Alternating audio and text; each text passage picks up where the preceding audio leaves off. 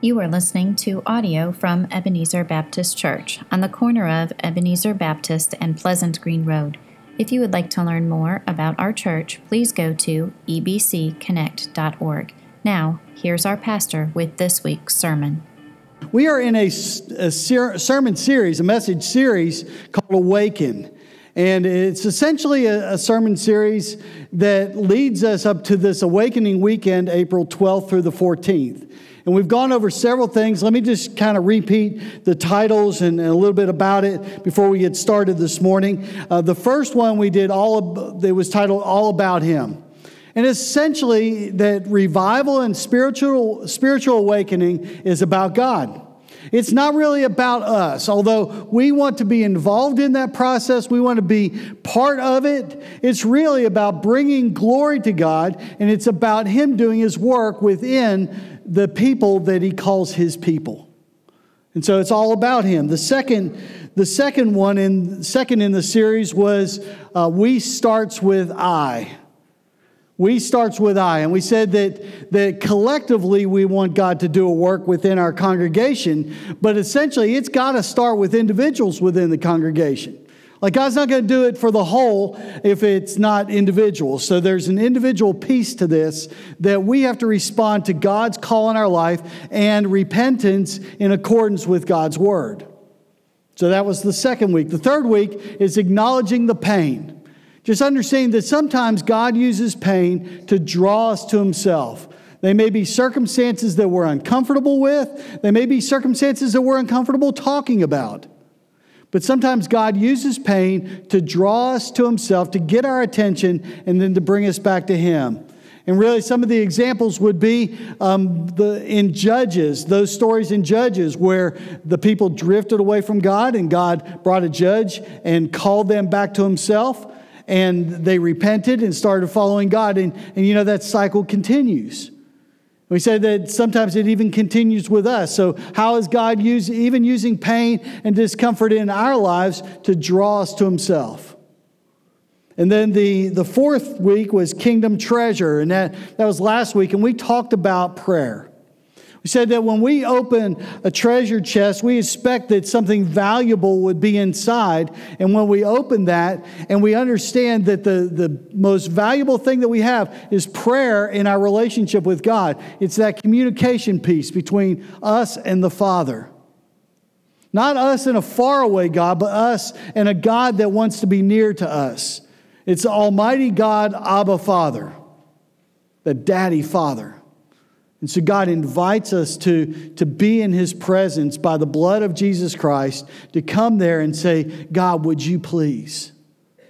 And so this week we're going to kind of continue in that vein, talking about everyone's cry. Everyone's cry. And so if we if we take this and look at it from the standpoint of us individually going to God and saying, God, this is what I'd like to see happen in my life. This is what I'm dealing with. These are the burdens I have. And then collectively doing that, what happens when God tunes his ear to that? What happens when God is attentive to our pleas and our cry? What he's saying about it, what was interesting is, and Sam, you didn't know this. I was open to, because you did Psalm 32, right? I was, huh? 13. 13. Psalm 32 says the same stuff. Do you know that? Just so you know. Because I'm sitting there and I went back and I talked to Jimmy in the back and I said, that sounds like the same psalm I was going to read before we prayed. And then Sam got up and read it and I, and I didn't hear it because I was still messing with the microphone, and I didn't hear which psalm you said, but I knew there was a three in it. So, but it's the same idea that when we feel like we're in trouble, we go to God and we cry, and God is attentive to us. God is attentive.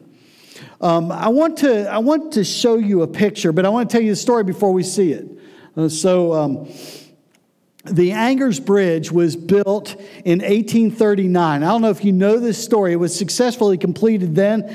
Um, it took 11 years to, to build it, and it crossed the Maine river. That, there's a picture of it. And um, so everything was going fine. It was a major, a major bridge in the area, used frequently, had no issues. But there was, uh, it was used for the traffic of soldiers primarily during that particular period of time. And they would cross, and there happened to be no issues. There were no issues earlier in the day, but there arose a thunderstorm, a severe thunderstorm that created some issue on the bridge. And what was happening is the winds from the thunderstorm began to help the bridge to sway a little. So there was a little bit of give, so the bridge began to sway. Well, the, the soldiers kept crossing the bridge, and them marching in cadence seemed to match the winds that were coming across sideways on the bridge. And that combination caused the cables to break. And 226 men plummeted to their death in the river that day. It's one of the worst bridge disasters in history. And we could go around and talk about bridge disasters, but understand that those guys were just doing what they were told to do. And them walking in unison caused something. Along with the power of God, it caused something. And we would say, man, that's, that's tragic. Yes, it is tragic. But you have to understand that when there is unity, when there is physical unity within a body, some things can happen that are amazing. And in this particular case, it was amazing for the, for the bad, but we understand that when there's physical unity, then something can happen that's tremendous. And so we make the statement often that men together can accomplish a lot. With fortitude, with strength, they can work through a project and, and accomplish just about anything they want to. And so this morning, we're going to talk about unity. Not so much unity in cadence crossing bridges, but unity within the body of Christ. See, no longer do men walk in cadence across bridges. It just doesn't happen because of this disaster. But if we walk in unison with God, spiritually speaking, then God can do a mighty work in our midst. I guess the first thing that we've got to understand is that there's a supernatural or superhuman power in physical unity. Men can accomplish a lot if we put our heads together, right? If we if the examples of this would be the tower in Babylon in Genesis chapter 11. This is what it says 11:4 says, "And they said, Come let us build ourselves a city and a tower with its top in the sky. Let us make a name for ourselves." Now, that sounds fairly good, doesn't it? But doesn't it sound like something that we might do? We want, to, we want something to be preserved for us, and so we're going to build this so people can look at it and stand in awe of it. And, and we kind of get into those into those scenarios. And when we are of one mind, we can accomplish a lot. And, and really, this is a pretty good, successful start. But Genesis 11, 6 B says nothing, and this is God talking about this, this group of people that had built this city and this tower as it was partway done. Says that God came down, looked at it, and guys, if you were at the East Coast Men's Bible Conference, you remember this. You remember this story and talking about this that God came down and he looked at it and he says, Nothing they plan to do will be impossible for them. Well, that sounds pretty incredible. Nothing they plan to do will be impossible for them. Does that mean that whatever men put their minds together to do will be equal to what God can do? Does it mean that? Of course not. Doesn't mean that at all. They had not become God, and even together they had not become God. They were still limited by their humanity. Yet they wanted to elevate their own fame and their own name for the sake of their reputation. And what God understands is that when we elevate our own name and ourselves for our own reputation or our own fame, that it takes away from that which belongs to God. And we essentially make ourselves an idol and worship ourselves. And so we may say it's really good that men can accomplish anything they want to.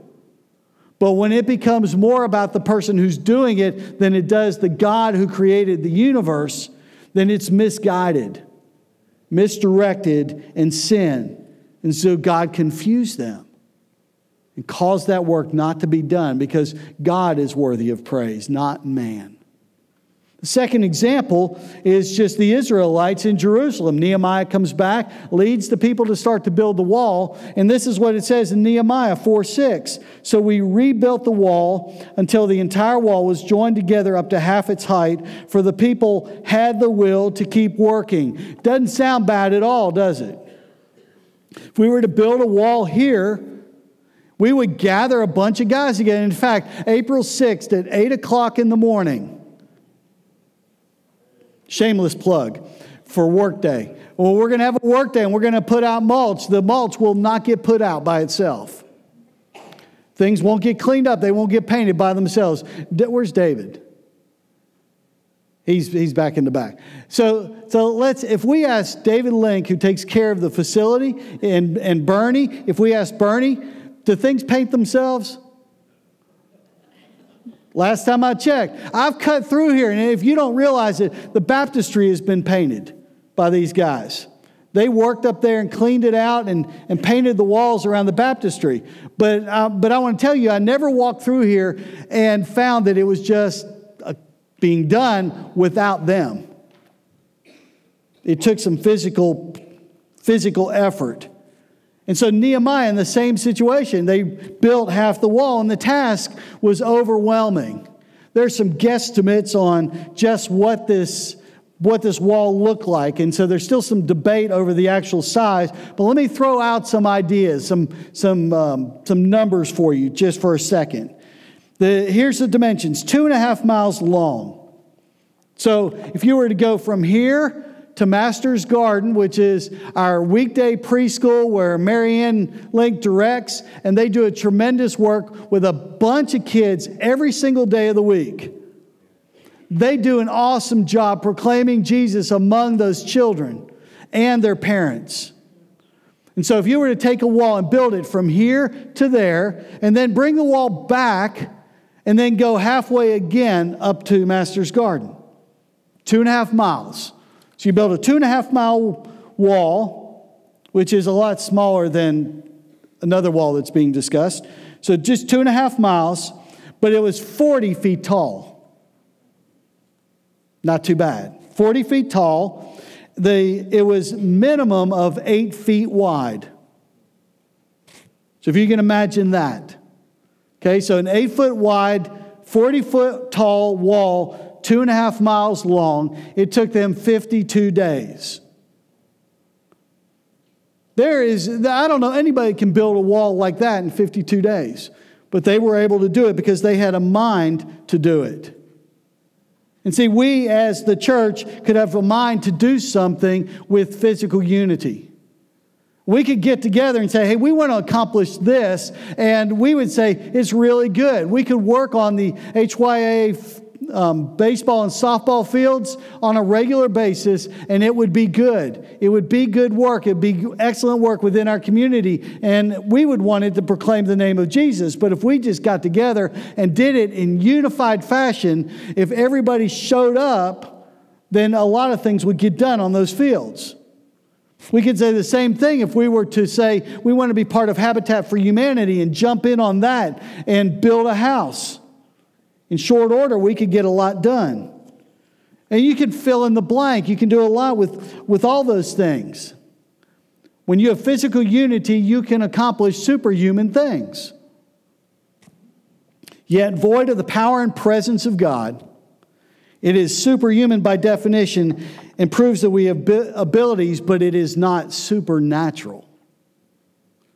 And what we really want to see is we want to see a supernatural work of God. Supernatural, by definition, is the work that is done by God when God's people are in spiritual unity. God can do that. Revival and spiritual awakening is a supernatural work. We can schedule the weekend, but we can't force revival or spiritual awakening. We can even call it revival, but that doesn't mean anything is revived. And see, God is prompted by the cries of believers in spiritual unity. So our cadence should match the heartbeat of God. We are to walk in step with the Spirit. The second thing is there is a supernatural power in spiritual unity. A supernatural power in spiritual unity. The rebuilding of the wall was a physical activity, but it included a spiritual element. Nehemiah chapter 8. If you go through Nehemiah chapter 8, you read in there that there was a unity that was among the people. The word all, and you can just find the word all in an English translation, and you realize that there are at least 10 times within that passage where it says all, but if you take it even further and look at the references that would mean all, it is even a greater number than that. And this is what it says in Nehemiah 8 1 and 2. It says, When the seventh month came and the Israelites had settled in their towns, all the people gathered together at the square in front of the water gate. They asked Ezra the scribe to bring the book of the law of Moses that the Lord had given Israel. Then on the first day of the seventh month, Ezra the priest brought the law before the assembly of men, women, and all who could listen with understanding. So essentially, it was those that could hear the words, but as it was interpreted, they would be able to understand what it meant. And so they gathered them all together in that place.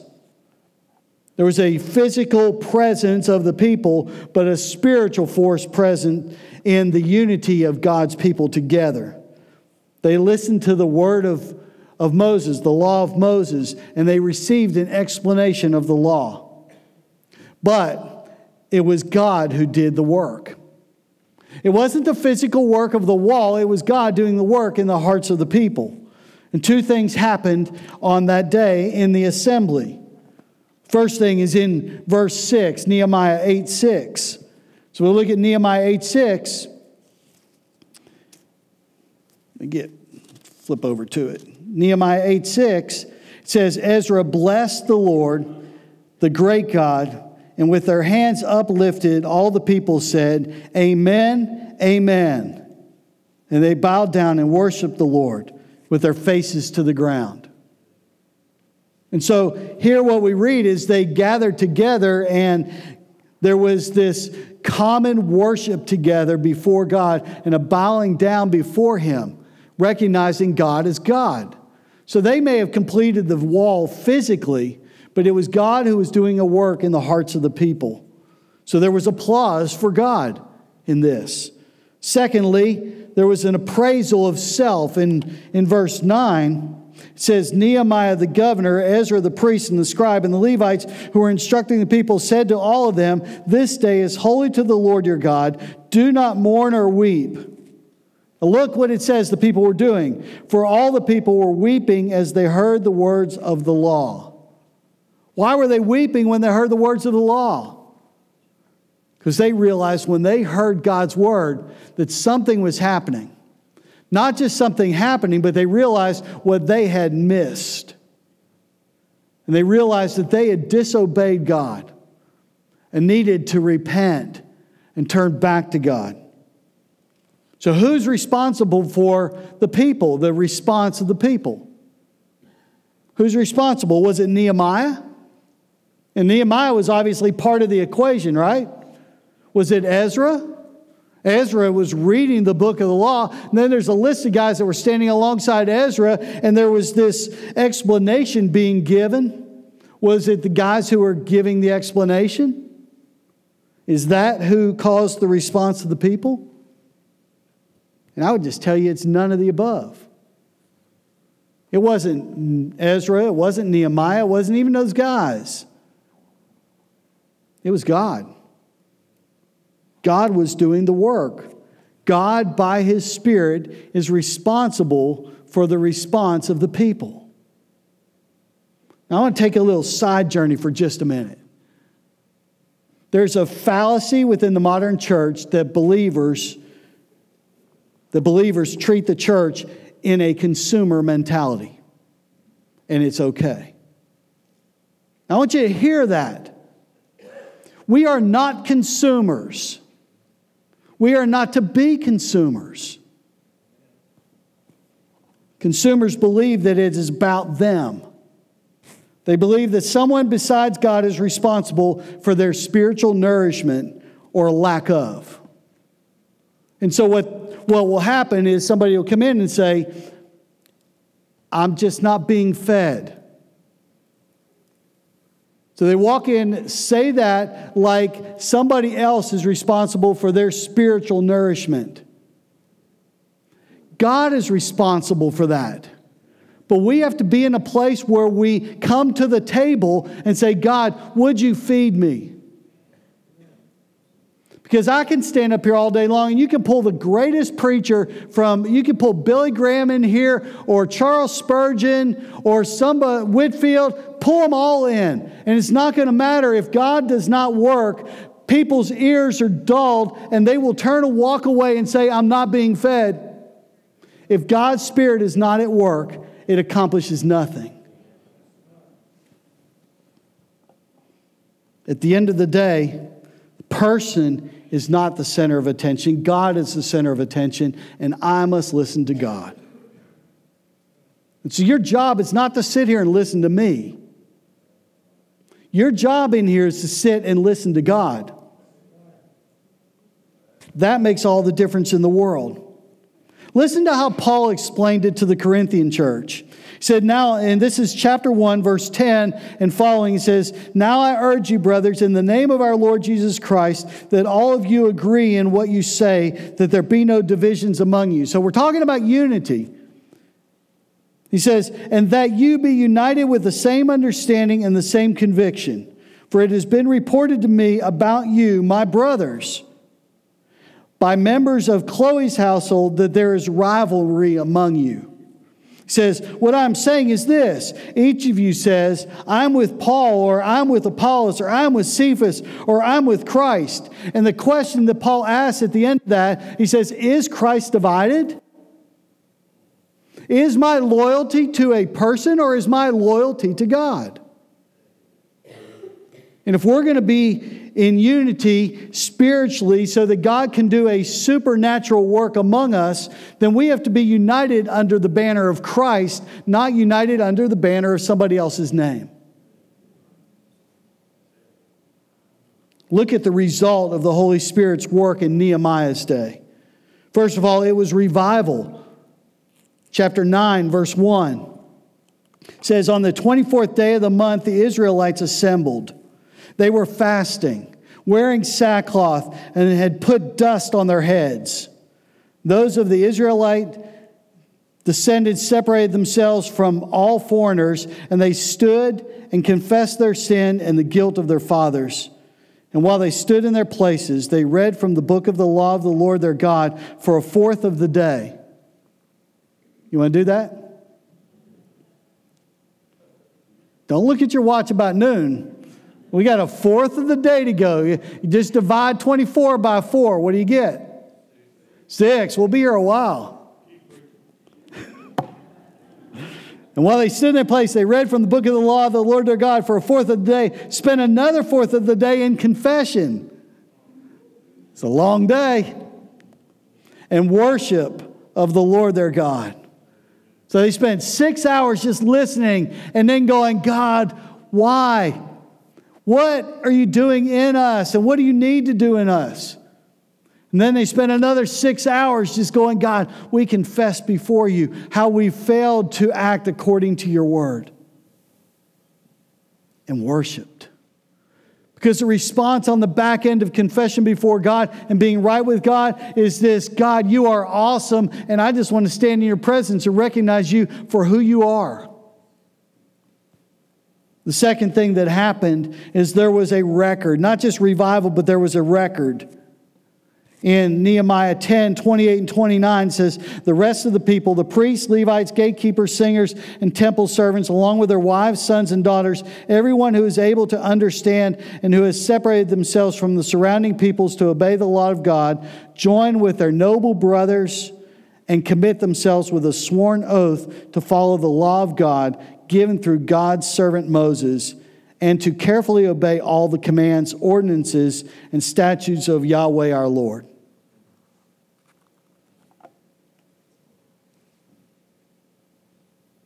If we took a piece of paper and wrote down your names, said we will commit to obeying God from this point forward, how many of you would sign it? Would that be intimidating? I mean, you may say, oh, I'll sign the paper if, if you put that paper in a file folder and nobody gets to see it. Yet this was a public oath on their part. It was a record of their commitment to God. It's a little intimidating. But it was a response to what God was doing in their midst, that He was calling to, to revive them and to do a mighty work through them as the people of God. The second illustration of a, of a supernatural work is the day of Pentecost. This is post ascension. And you, you look over in Acts chapter 1 and you read that, and, you, and Jesus has ascended, and there's this voice from heaven that says, Why do you stand there looking up? One, I'm a little shocked. Jesus has just disappeared and I don't really know what to do next. But the, the voice says, Why do you stand there looking up? Like, isn't there something you're supposed to do? And the answer is yes, there is something you're supposed to do. So quit looking here because the same way he left, he's coming back, but you don't need to stand here waiting on him because this is going to take a little longer than that, although you don't know the day nor the hour, and none of us do, and we can take guesses, but we ain't going to get there we could take a guess on when he's coming back, but there's no reason to stand there looking up, waiting on it. There are things to do, there are people to proclaim the name of God to. So we could say he's coming back this afternoon at 4:30 prior to the Duke game, and some of us would be upset because the Duke game's not going to happen. But the truth is, what the result would be for those that are in Christ would be so much better. It would sure make all the UNC fans happier. And Liberty fans, I want to leave them out. They made it, they made it in, did well. And there's a whole lot of other ones that you could throw in that mix. But why do you stand there looking up? There's something to do. When I walked in the ETC meeting last Sunday morning, I walked in the room and I was a little taken aback by the, the quietness of the group. So I, you know, I don't want to disturb a meeting that's in progress, but I showed up and I opened the door and it just kind of cracked it and listened, and I could hardly hear anything. And so I just kind of looked, just kind of peeked around, and yeah, there was three tables of people. Now, the ETC folks, in case you don't know what that means, it means that they work during this hour watching preschool, watching preschool children back there, and they lead them in worship.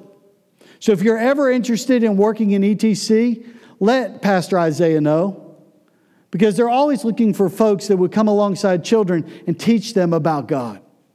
So it's a great place to plug in. It's only once a month, but you, you kind of have to volunteer and get on a schedule and get the information and lead.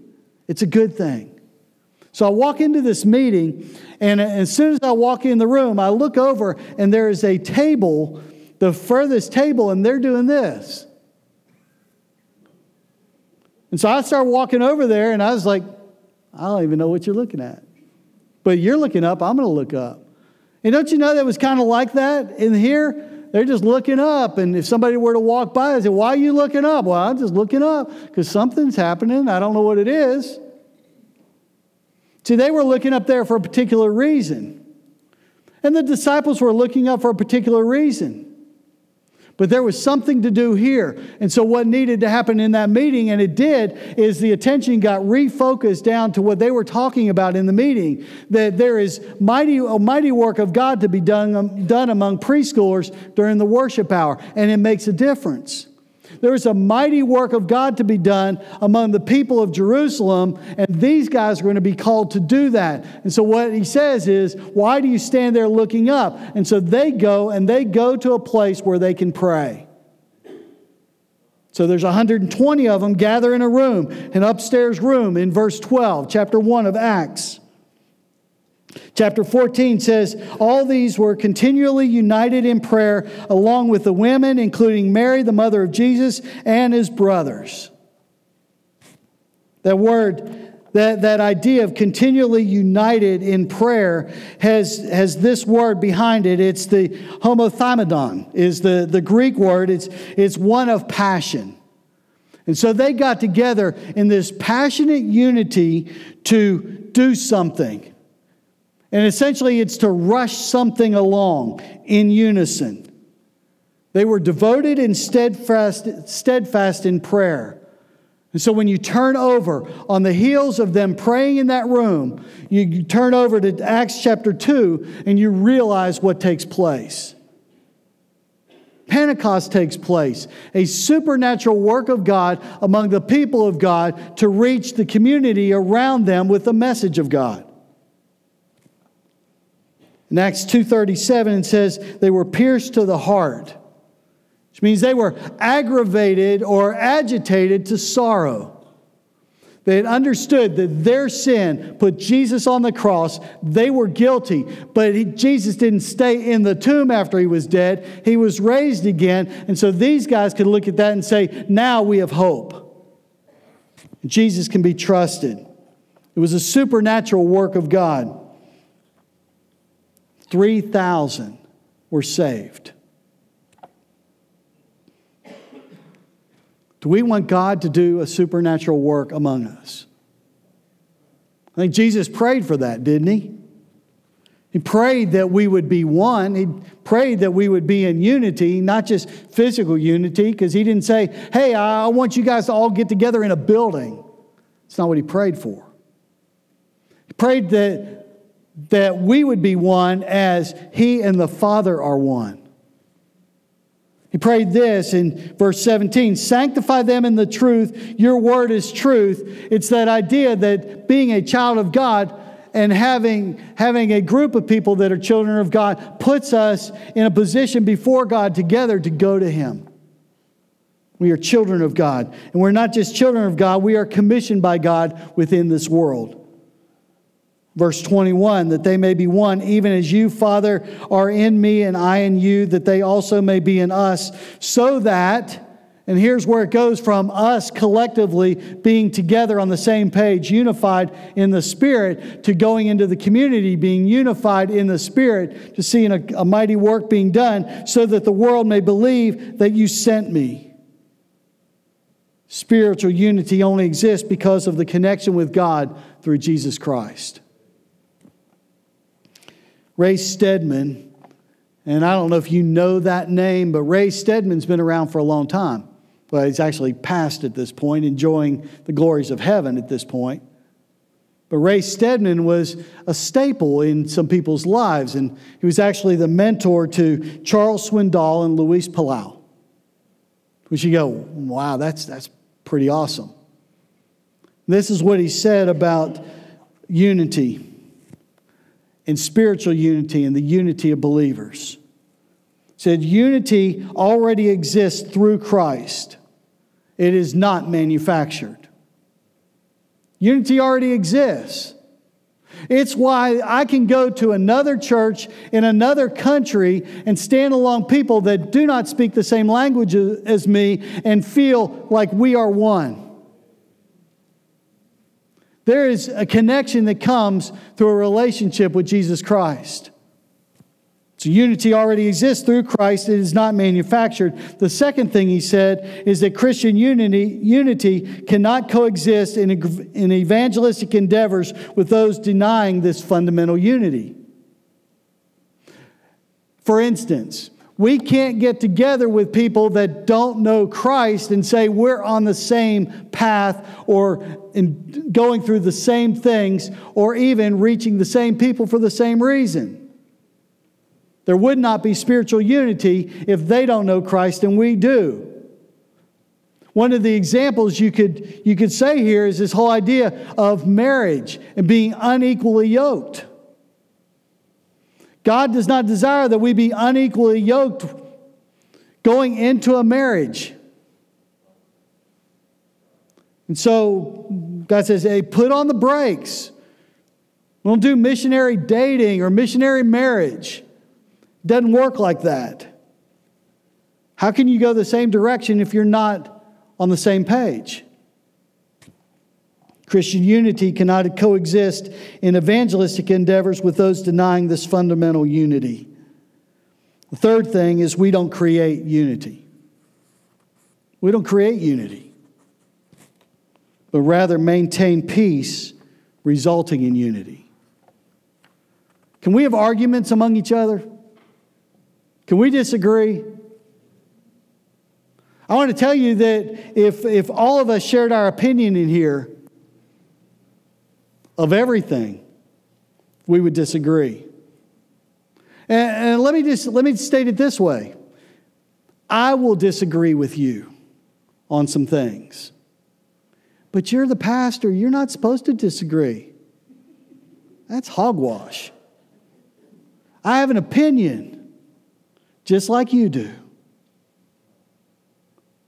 And sometimes my opinions are right, sometimes they are wrong.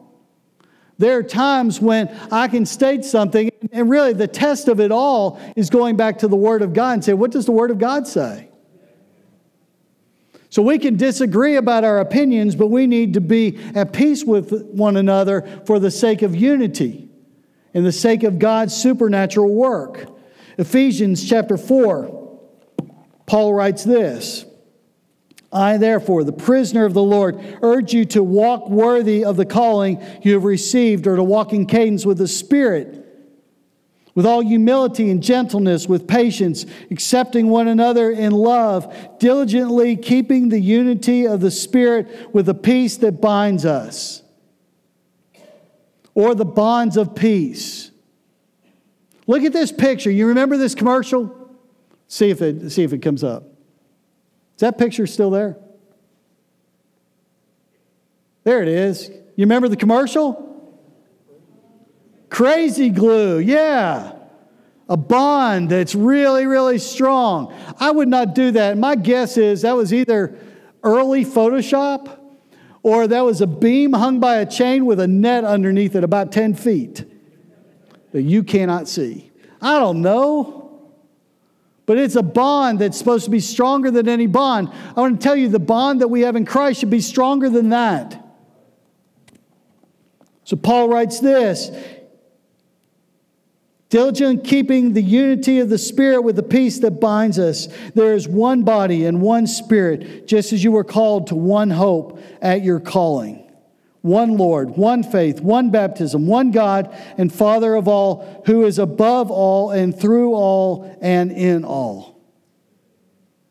One God. Can we disagree? Sure.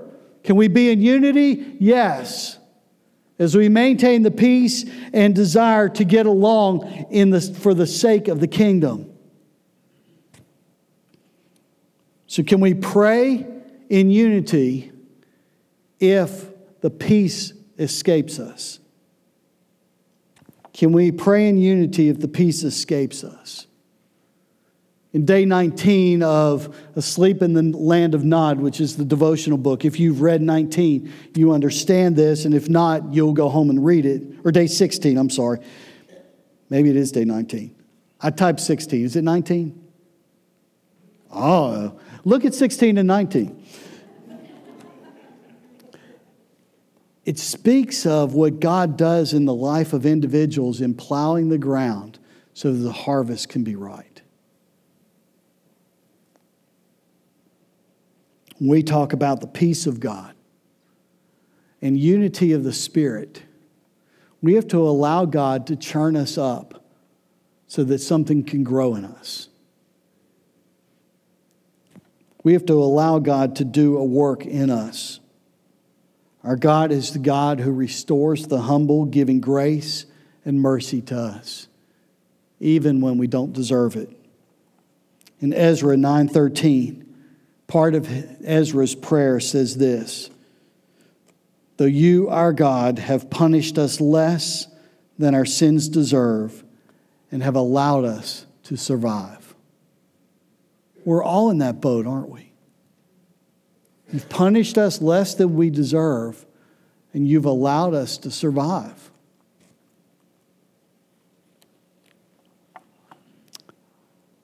So when we come to a point of commitment and invitation, I'm going to ask three questions. Are there any issues between people in this room where patience, love, gentleness, and godly tolerance is required but has not been applied? I'm going to ask that during the invitation that you apply it today. That you take the time during the invitation. The second part of this is that if we're going to be unified in the Spirit and unified in our cry to God, everyone's cry to God, we kind of need to know what's going on.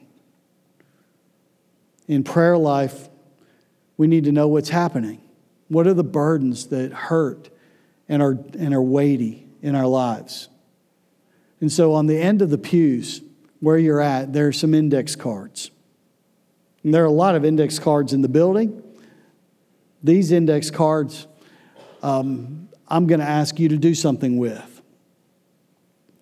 What I want to ask you to do is to write down your prayer request. Now, here, there are some rules to this.